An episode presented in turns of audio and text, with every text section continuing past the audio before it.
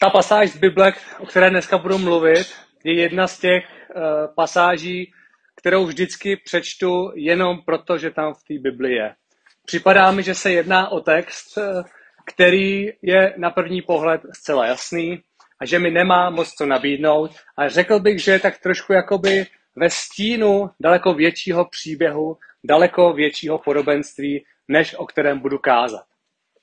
Je tak trochu zastrčený ten příběh za podobenstvím o rozsévači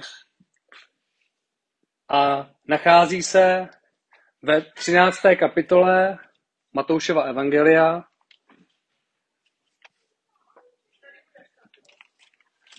od 24. Eh, verše.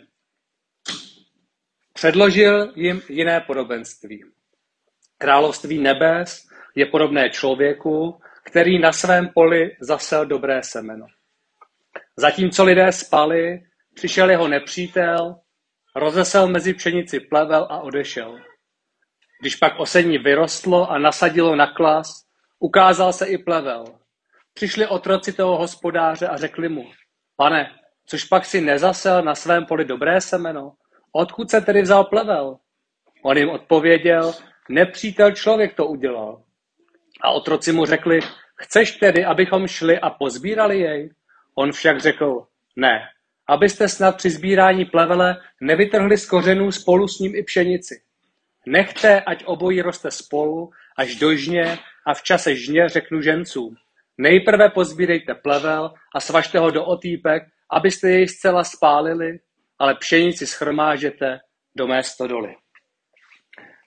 Když jsem to vždycky četl na ten text, tak jsem si vždycky říkal, jo, pozor na plevel, aby nás nezadusil. Připadlo mi to jen takový jako doplněk tomu podobenství o rozsévači, kde se tam píše o tom, že ten rozsévač rozséval a některá ta zrna spadla do trní a že to trní to, to zrno zadusilo. A to bylo maximum, co jsem si z toho příběhu vždycky odnes. Až vlastně do minulého týdne, kdy jsem byl v vozovkách trochu tématem donucen si připravit to kázání do hloubky a díky bohu za to.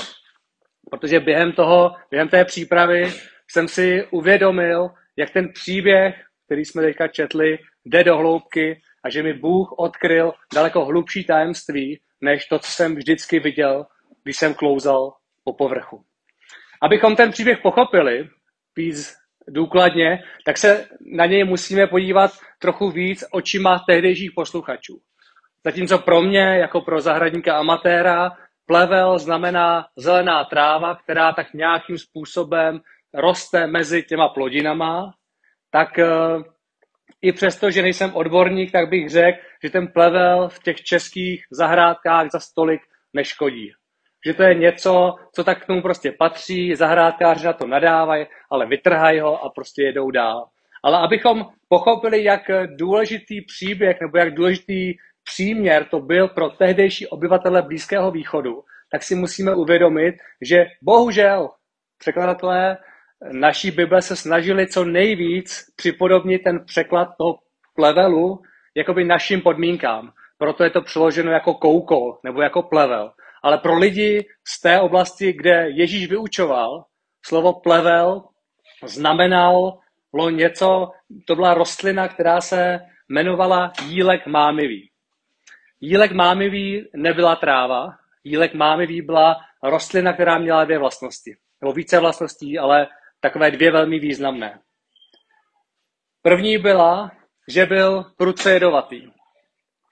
A druhá věc, která o tom jílku je známá, že ona prvopočátku, kdy rostla, tak nebyla vůbec rozeznatelná od pšenice. Když ty, kdybyste srovnali ty vzrůstající obiloviny vedle sebe, tak vy nepoznáte, co z toho je pšenice a co z toho je ten jílek, ten takzvaný plevel. A dalo se to rozpoznat až ve chvíli, kdy ty rostlinky naraz, uh, jim vyrazily ty klasy a začaly tam růst ty zrna. V tu chvíli se dá poznat, i když byste vygooglili si dílek mámivý, tak uvidíte, že ty, že ty klasy už jsou trochu rozdílný, i když stále té pšenici velmi podobné. Můžeme si klást otázku, když jsme četli ten příběh, proč ten nepřítel toho pána toho pole nepřišel a když mu chtěl tolik uškodit, proč to pole jenom nespálil? Proč mu tu úrodu nespálil? Nebo proč mu třeba to pole neposolil, aby to, to pole nevydávalo žádnou úrodu? Je to proto, protože to byl daleko víc podlý čin, když tam někdo vysázel uh, ten koukol nebo ten, ten jedovatý jílek, než že by to pole zničil. A to ze dvou důvodů. Kdyby ty plody toho pole ten zemědělec snědl, tak by pravděpodobně zemřel. A kdyby se stalo přížní to, že by se ty plody smíchaly se zbytkem té úrody, tak už by nikdo nikdy nebyl schopný poznat, co z toho ty zrnka, co je ten jílek jedovatý a co je ta zdravá pšenice. A mohlo by to tak ohrozit i lidi, kterým by ten hospodář tu úrodu prodal. Abychom si uvědomili, jak závažná věc to byla, tak máme dokonce i historicky potvrzeno, že za císaře Justiniána bylo uzákoněno pod velmi tvrdými sankcemi, že tohle je velmi, velmi špatná věc, velmi podlá věc a velmi těžký zločin, kdyby někdo přišel a rozesel ten jílek někomu jinému do pole. Právě proto, že je tak dlouho nebezpečí v tom, že není rozpoznat, co je dobré a co je špatné. A dokonce se i mezi lidmi v té době věřilo tomu, že když se nějakým nedopatřením tenhle ten koukol, tenhle ten plevel jedovatý objevil někomu v poli, že to byl určitý výraz uh, prokletí. Že na tom člověku musí být prokletí. A proto to pro tehdejší posluchače byla tak, tak jako, uh, byl to příběh, který je chytnul za srdce. Protože je to vyděsilo. A bylo to něco, co bylo velmi rozšířené a velmi nebezpečné. A Ježíš o tom mluví primárně ne proto, aby ty lidi nějakým způsobem vyděsil, aby jim řekl, uh, tohle se stane, všichni umřeme, všichni umřeme, že budeme jíst tyhle ty zlý plody, ale říká jim to proto, aby jim ukázal, v čem je Boží království silné. A že ani takhle podlíčin, jakože někdo tajně zasadí něco jedovatého do pole, to Boží království nerozvrátí. Když čteme dál, tak si můžeme klást otázku, co teda mohl ten hospodář potom dělat, když už tam měl vysázené to dobré zrno i to jedovaté zrno. Tak jedna z možností bylo, aby šel a vytrhal ten jílek, ten plevel. Jenomže problém, první problém je ten, že on není v té první fázi toho růstu rozpoznatelný od té pšenice. A druhá ještě věc, která je s tím jílkem komplikovaná, je, že on společně s kořeny té pšenice vytváří mohutné svazky. Takže kdykoliv, kdy přijdete a vytrhli byste byť správně rozpoznaný ten stonek od toho jílku, tak byste s tím pravděpodobně vzali v tom balu ještě zbytek těch eh, ostatních klasů té dobré pšenice. A proto taky ten hospodář říká těm, těm svým služebníkům, takhle touhle cestou nepůjdeme. Počkáme, až se ukáže, která z těch rostlin je ta zdravá a která z těch rostlin je ta jedovatá.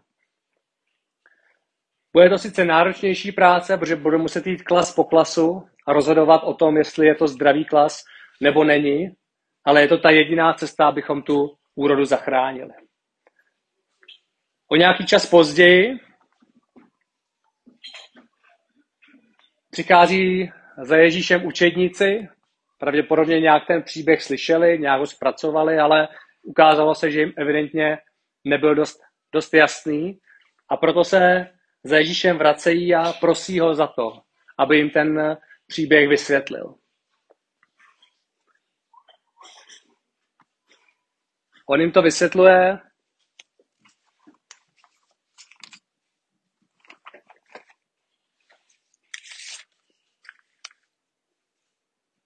od 37. Eh, verše až do 43. Já to jenom budu parafrázovat.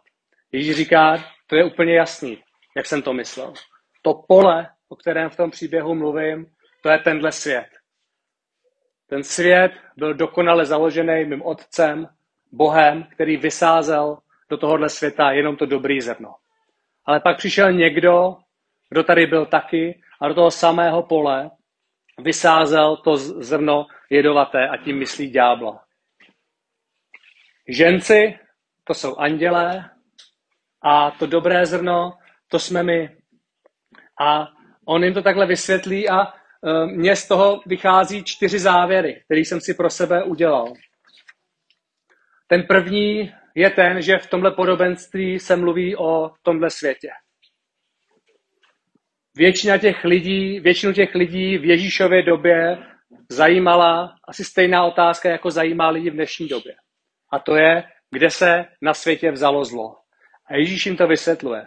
To zlo tady od začátku nebylo. Ten záměr nebyl o tom, že, bude, že tady bude zlo. Bůh měl dobrý záměr s tímhle světem, ale přišel někdo, kdo tady rozesel to zlo do tohohle světa. A říká, že i přesto, že všemu třeba nerozumíme v tomhle světě, co se děje v tomhle světě, tak pro nás je naděje v tom, že věříme tomu, že Ježíš tu spravedlnost jednou zjedná. Že se nemusíme bát toho, že i přesto, že nevidíme, že by Bůh jednal v některých oblastech eh, teď, tak se nemusíme bát toho, že by ta spravedlnost nebyla dokonána. Pak je tady druhý rozměr a ten je víc osobní. Asi by se to dalo napadnout, eh, kdyby jsme to rozebírali víc, ale když se vezme základ slova pole v hebrejštině, tak má stejný základ, jako je jméno Adam. Když si na internetu dáte vyhledat, co znamená jméno Adam, tak vám vyjde, že, že to znamená něco jako z červené země. Něco, co roste ze země, zemák nebo nějaká země, jinými slovy možná pole a podobně. A já jsem si z toho vzal pro sebe, jako by tím Ježíš chtěl říct, že od začátku věku bylo i do nás zase to dobro a zlo a je na nás, jestli půjdeme za Bohem a necháme v sobě klíčit to dobré zrno, anebo jestli necháme v sobě klíčit to zrno jedovaté a zlé. Bůh nesoudí hned a i do nás bylo takhle zase to oboje. Jílek i pšenice. A je tedy na nás, co v sobě necháme klíčit. A pro mě osobně na tom je zajímavé to, že já mám často sklony k tomu, že bych chtěl, aby Bůh ty hříšné zloděje a hříšné lidi kolem mě trestal hned. Ale tenhle ten příměr mi dal pro ty lidi milost. Já jsem si, že jim chci být k ním milosrdný, stejně jako Bůh byl milosrdný ke mně a nepotrestal mě hned, když jsem ho ještě neznal. A to je věc, kterou bych vám taky dneska chtěl říct. Je, když jsme Boha ještě neznali a chtěli bychom instantní trest pro hříšníky, tak to znamená, že by Bůh musel trestat v době, kdy jsme ho neznali i nás. Ale díky Bohu za jeho milosrdenství, že nám dává možnost se změnit a buďme i tak milosrdní i my k lidem okolo nás. Třetí rozměr, který jsem si z tohohle podobenství vzal, je vstažen na církev a možná na nás jako na vedoucí. Myslím si, že můžeme mít nezdravý pohled a postoj na to, že v církvi něco včas nepodchytneme. Že se stane něco, co včas neodhalíme, že přijde něco, co by naše, náš region, náš sbor tady mohlo rozvrátit, protože to prostě včas neodhalíme. A chtěl bych nám dát v tom takovou trochu svobodu i vám, ale i nám jako vedoucím, že Bůh říká v tomhle slově, zlo tady prostě bylo, zlo tady je, zlo tady bude, ale nechte to na mě, abych já to vyřešil. Stejně nepoznáte, co je dobré a co je špatné do té doby, než to nasadí na ten klas a než to začne mít, než to začne mít plody.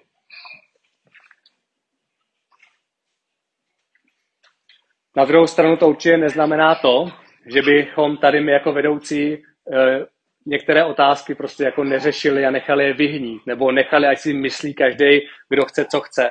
To, to určitě ne. Spíš tím mám na mysli to, abychom některým věcem nedávali větší prostor, než si uh, zaslouží. A v našich životech prostě jsou věci, které jsou biblicky jasné, které máme řešit, ale pak jsou věci, které máme nechat na Bohu, které jsou v takové té šedé zóně a na kterou prostě odpověď nemáme. A pro nás tohle podobenství může být dobré v tom, že se můžeme uklidnit a můžeme Nemusíme mít strach z toho, že bychom něco podcenili. Poslední myšlenku z tohohle podobenství, kterou bych vypíchnul, která je hnedka na začátku a která nemusí být špatná. V tom příběhu se psalo, že ten hospodář rozesel to dobré zrno a potom, když lidé spali, tak přišel ten zlý a rozesel tam to otrávené zrno. To na první pohled nemusí znamenat vůbec nic. Možná jenom tím chtěli Ježíš ukázat, že, se, že stejně všechno nepodchytíme, protože se nám může stát, že občas ďábel zasadí něco ve chvíli, kdy prostě máme nárok na odpočinek. A že nemusíme mít strach z toho, že uh, bychom, že musíme být furt na pozoru, ale že vlastně nám Ježíš chce říct, že máme čas na to odpočívat, takže máme čas na to se uklidnit. Ale na druhou stranu zase také Ježíš říká uh, jinde v Bibli, v Lukášově evangeliu 21.36, abychom bděli a modlili se. A v 1. Petrově 5.8 tam se píše, abychom bděli a dávali si pozor na, na ďábla, který je jako lev řvoucí a hledá, koho by sežral. A mě k tomu napadlo tohleto, že nemáme si dělat starosti z věcí, které, které přicházejí, ale zároveň máme být do jisté míry ostražití, abychom sami v sobě to naše zrno pěstovali a abychom to správné zrno uh, v nás rostlo. A na všechno prostě v životě odpověď nemáme. Ale máme důvěru a můžeme se spolehnout na Boha, že On nám tu spravedlnost do života přinese.